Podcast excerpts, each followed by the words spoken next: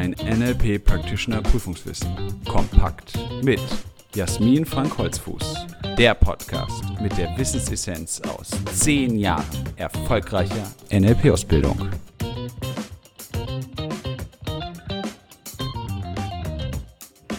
Herzlich willkommen zu einer weiteren Folge unseres NLP-Podcasts. Schön, dass du dabei bist. Sollte es trotz deiner kommunikativen Fähigkeiten, die du in der NLP-Ausbildung, die du bislang absolviert hast, noch Personen geben oder eine oder mehrere, mit der noch Konflikte offen sind, mit der noch eine Dissonanz besteht, mit der irgendwas noch so im Unreinen ist, dann kommt jetzt ein Format, das genau richtig dafür ist, das zu klären, nämlich das Format Ich-Du-Meta oder die 3 Wahrnehmungspositionen. Und dieses Format dient dir zur Situationsklärung, mit der du eben ein bestimmtes Anliegen noch offen hast, aber aus welchen Gründen es noch nicht klären konntest oder nicht klären wolltest.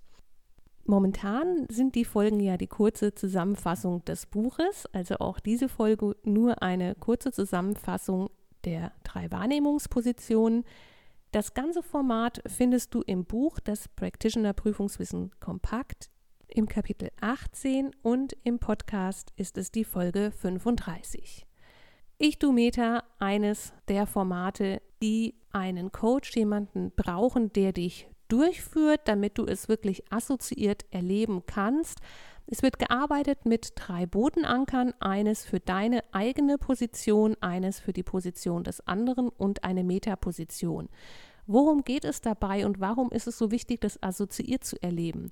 Weil es nicht einfach nur darum geht, mal darüber nachzudenken, wie könnte denn dieser Konflikt, der noch herrscht, auch für den anderen sein, wie ist eigentlich deine Perspektive, wie ist die des anderen, was kann man so als Außenstehender sagen, sondern es geht darum, das zu erleben, das zu spüren und vor allen Dingen die Dynamik, die zwischen dir und der anderen Person entsteht in konkreter Situation, das zu erleben. Und oftmals wird gesagt, Ich-Du-Meta ist ein systemisches Format. Es ist nur dann ein kleines systemisches Format, wenn es auch um das System geht, also die Beziehung, die dazwischen steht. Nur weil du dich mal mit jemand anderem beschäftigt, ist es noch kein systemisches Format. Erst wenn es wirklich konkret darum geht, die Beziehung, die Konflikte, die Emotionen mal zu erspüren zwischen diesen beiden Positionen, dann bist du wirklich im systemischen Erleben. Das bedeutet, in dem Format werden die Bodenanker genutzt, um wirklich assoziiert hineinzuspüren, ins Erleben zu gehen. Und du beginnst damit, dass du eine Situation dir auswählst, in der du mit der Person wirklich auch Kontakt hattest, damit du dich gut hineinversetzen kannst und ein assoziiertes Erleben möglich machen kannst und dir diese Situation vors innere Auge holen kannst und auch nochmal nachhören kannst, was hat dann der andere gesagt, was hast du denn von dir gegeben? Jeweils wird in die verschiedenen Positionen geführt. Wie das genau geht, kannst du im genannten Kapitel oder in der genannten Folge nochmal nachhören.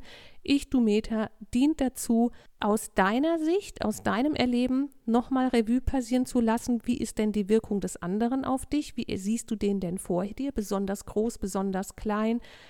Die Stimme, wie erlebst du das? Und das Spannende ist, wenn du dann auf die Position der anderen Person gehst, richtig gut hineingeführt wirst, richtig im assoziierten Erleben drin bist. Und das bedeutet natürlich umgekehrt auch, solltest du jemanden durch diese Positionen führen, den auch wirklich intensiv ins Erleben zu bringen und ihn auch zum Beispiel als diese Person anzusprechen, nicht mehr mit seinem eigenen Namen und auch nicht in der Vergangenheit anzusprechen, wie war das damals für dich, sondern zu sagen, du, Person X, siehst jetzt hier auf. Und was siehst du, was hörst du, wie wirkt der oder die, den du durchführst, auf dich, Person X? Und das macht das Erleben aus. Plötzlich steigen Emotionen auf, plötzlich steigen Impulse auf, Gedanken, Stimmungen. Und das ist ähnlich wie bei einer systemischen Aufstellung, solltest du die schon mal gemacht oder erlebt haben, dadurch, dass du auf diesem Platz stehst, dass du den Raum verortet hast, dass du assoziiert ins Erleben einer anderen Person gehst, auch Empfindungen hast. Und wer das nur kognitiv hört oder nur im Buch liest, ja, für den hört sich das etwas spooky an. Deshalb gilt es hier, wie in vielen anderen Situationen im NLP darum, es wirklich zu erleben, es zu spüren und sich ganz hineinzugeben. Ich, du, Meta, also in der Abfolge ein sehr einfaches Format mit 3 Bodenankern, 2 Durchläufen und im Erleben ein ganz, ganz intensives Format, das ganz viel Klärung bringen kann, ganz viel Veränderung bringen kann, ja, und ein ganz völlig neues Erleben für dich bringen kann von der Person, mit der du bis jetzt, bis zur Durchführung des Formats, einen Konflikt oder eine Dissonanz hattest. Ein weiteres Thema dieser Folge ist der Bereich der Strategien. Auch die fasse ich hier nur kurz zusammen. Du findest Strategien im Kapitel 19 unseres Buches und weil es ein sehr umfangreicher Aspekt im NLP ist, sind ihm gleich 3 Podcast-Folgen gewidmet. Die Folgen 36, 37 und 38 des Podcasts befassen sich mit den Strategien. Das Thema Strategien ist für die meisten unserer Teilnehmerinnen und Teilnehmer erst einmal etwas, ja, Befremdliches, so ein Stück weit etwas, was sie denken, was hat das jetzt mit mir und meinem täglichen Leben zu tun? Denn Strategien werden oft als etwas gesehen, was so etwas Geplantes ist. Eine ganz bestimmte Strategie, vielleicht sogar im Krieg, eine Kriegsstrategie oder im Schachspiel, eine Spielstrategie, wie werden die nächsten Züge geplant? Im NLP gehen wir aber davon aus, dass dein Handeln eben von Strategien bestimmt ist. Ohne eine gewisse Strategie, wie du etwas tust, würdest du gar nicht irgendwo ankommen, irgendein Ziel erreichen, irgendwie ins Doing kommen. Also selbst das morgendliche Kaffeekochen unterliegt einer bestimmten Strategie. Und diese Strategien zeigen sich natürlich im Außen, denn Kaffeekochen, das ist ja erstmal kein interner Prozess, das machst du ja im Außen, in deiner Küche, mit deiner Kaffeemaschine, aber es gibt eine Korrespondenz mit deinem Innen. Wenn jemand über Kaffee kochen spricht, über seine Strategien spricht, ist oft schon herauszuhören, was im Inneren passiert. Also wenn jemand zum Beispiel erzählt, ach, morgens, wenn ich im Bett liege, dann denke ich schon an meinen Kaffee und habe schon dieses Bild von der Kaffeetasse vor meinem inneren Auge und dann stehe ich auf und mache mir den und wenn ich den dann in der Hand habe, dann weiß ich, jetzt kann der Tag beginnen. Das heißt, da ist vorher etwas Visuelles, Internes abgelaufen. Das innere Bild einer Kaffeetasse hat dazu geführt, dass sich jemand einen Kaffee kocht. Und das passiert andauernd, unbewusst, in nahezu jedem Schritt, den du vollziehst. Es gehen interne Strategien voran, die laufen ab, die speisen sich aus unserem VAKOG, das du aus dem NLP ganz von Anfang an kennst, aus den Repräsentationssystemen, und diese Strategien zeigen sich dann durch äußeres Verhalten. Und gerade weil Strategien erst einmal eine innere Repräsentationsabfolge sind, kann man so gut mit ihnen arbeiten. Im NLP kannst du damit wunderbar arbeiten, indem du Strategien aufgliederst nach VAKOG und sie analysierst, was folgt denn an innerer Repräsentation auf was, welche äußeren Eindrücke spielen vielleicht auch noch eine Rolle, und dann kannst du Strategien, die bis jetzt förderlich für dich waren, elizitieren, herausarbeiten und Strategien, die bis jetzt hinderlich für dich waren, elizitieren und herausarbeiten. Dann ist schon klar, was du damit machen kannst. Du kannst dann Repräsentationen von der einen Strategie auf die andere übertragen, du kannst positive Strategien herausarbeiten und schauen, was ist da für eine andere Repräsentation da, Bilder, Worte, als bei einer hinderlichen Strategie. Dann fügst du das ein und du kannst auch bei hinderlichen Strategien den Punkt finden, an dem es zum Beispiel ein Point of No Return gibt. Also beispielsweise eine Eifersuchtsstrategie, die ja fast ausschließlich im Inneren abläuft, hat irgendwann ein Point of No Return. Und dann geht es quasi nur noch bergab, dann gibt es eine innere Spirale an Denkmustern, an Repräsentationen, die zu einem immer schlechter werdenden State führt. Es gibt 5 Hauptkategorien in der Strategiearbeit. Dafür haben wir in unserem Institut ein Akronym gebildet, nämlich den Mr. Lee, also MRLEE.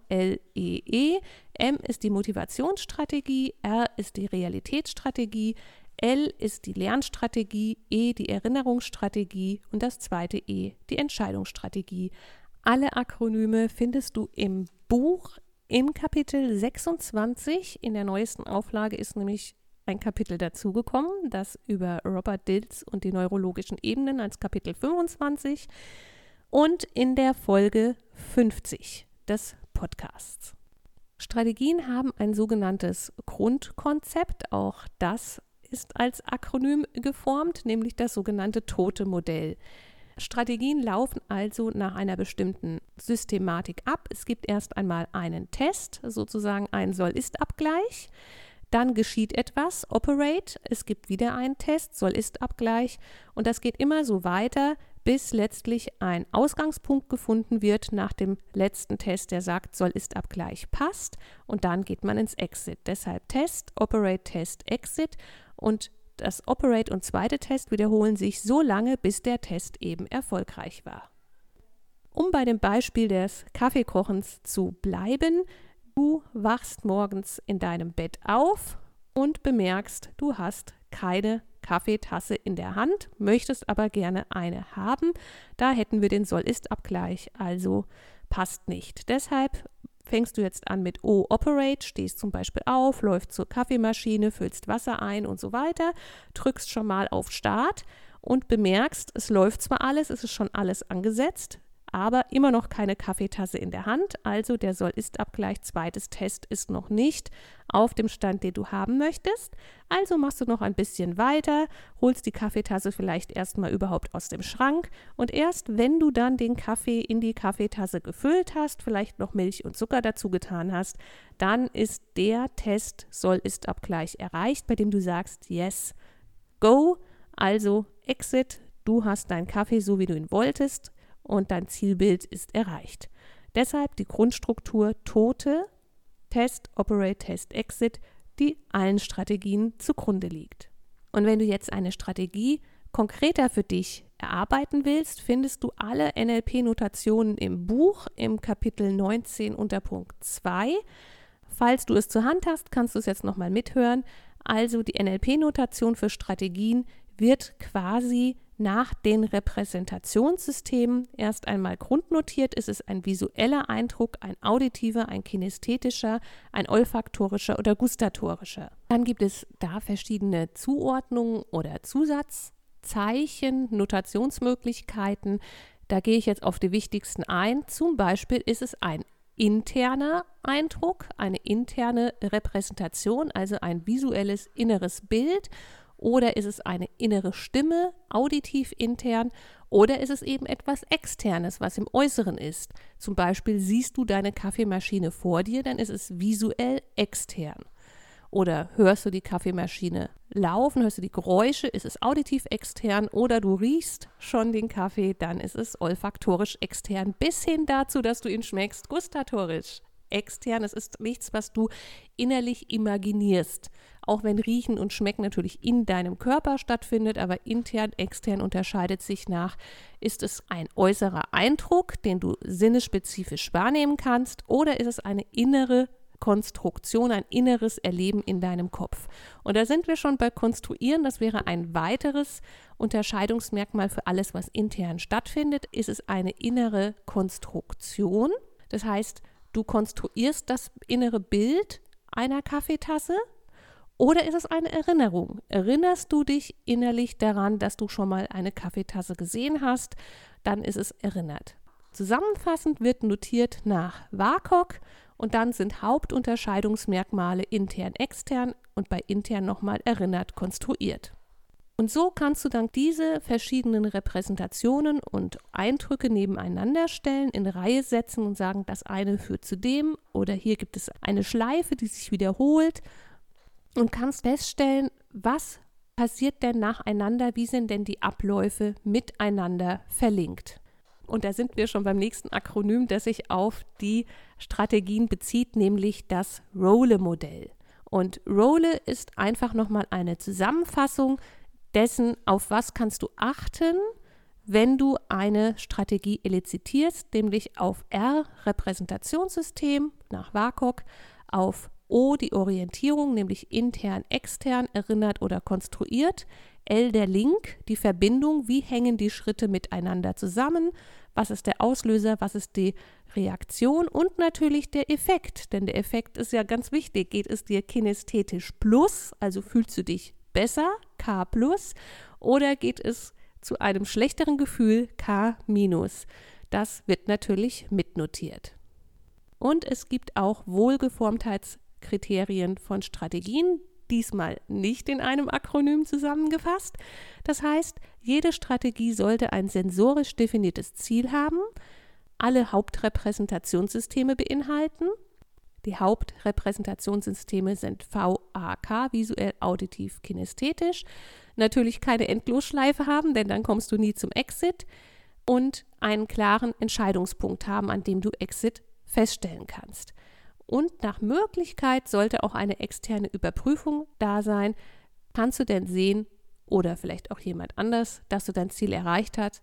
Ist die Kaffeetasse in deiner Hand auch extern überprüfbar? Ja, das ist sie. Und zu guter Letzt möchte ich noch auf ein ganz, ganz wichtiges Format in den Strategien hinweisen. Auch das findest du im Buch ganz explizit aufgegliedert im Kapitel 19, das ist dann der Unterpunkt 19.4 und das ist auch die letzte der 3 Folgen, nämlich die Folge 38 widmet sich nur diesem Format der Walt Disney Strategie und da es jetzt in dieser Folge um die Zusammenfassung geht, nur ganz kurz, was ist die Walt Disney Strategie, wozu dient sie? Da geht es darum, dass wenn du schon ein bestimmte Idee hast, eine kreative Möglichkeit, ein Traum, ein Wunsch, etwas, was du eigentlich gerne erreichen möchtest. Vielleicht ist es sogar schon auch ein Ziel, dass du dann eine super Option mit der Walt Disney Strategie hast, sie abzuklopfen auf verschiedene Bereiche, nämlich auf ihre Umsetzbarkeit und auch auf ihre Risiken und Gefahren, die damit einhergehen. Warum heißt diese Strategie, dieses Format Walt Disney? Weil Walt Disney ja unendlich kreativ war, das ist ja bekannt durch seine ganzen Filme, durch alles, was er gemacht hat. Und um diese Kreativität auch in realisierbare Bahnen zu bringen, hat er in seinem Unternehmen eben 3 Räume geschaffen, einen für die Träumer, die kreativen Köpfe, einen für die Realisten, die sagen, so wird's gemacht und einen Raum für die Kritiker, also die Controller. Und ganz wichtig bei diesem Format, und das hören wir immer auch mal wieder von anderer Seite, ist, dass der Kritiker eine falsche Zuschreibung bekommt. Hier geht es nicht um mies machen und schlecht machen. Der Kritiker ist quasi der Gefahrenbeauftragte, der Risikoabwäger. Wie läuft das Format ab, das von Robert Dilts weiterentwickelt wurde aus diesen 3 Räumen von Walt Disney? Es läuft so ab, ähnlich wie beim Ich-Du-Meter hast du 3 Positionen. Erst einmal, nämlich Träumer, Realist und Kritiker und hast dann noch eine Metaposition.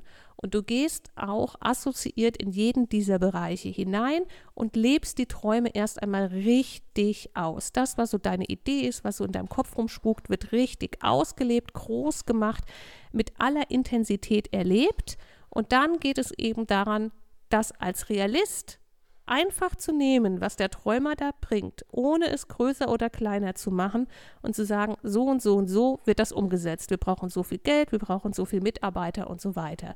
Und das, was jetzt von Träumer und Realist schon bearbeitet wurde, bekommt der Kritiker, der sagt, da gibt es noch eine Falle, da müssen wir aufpassen, habt ihr an Versicherungen gedacht und so weiter.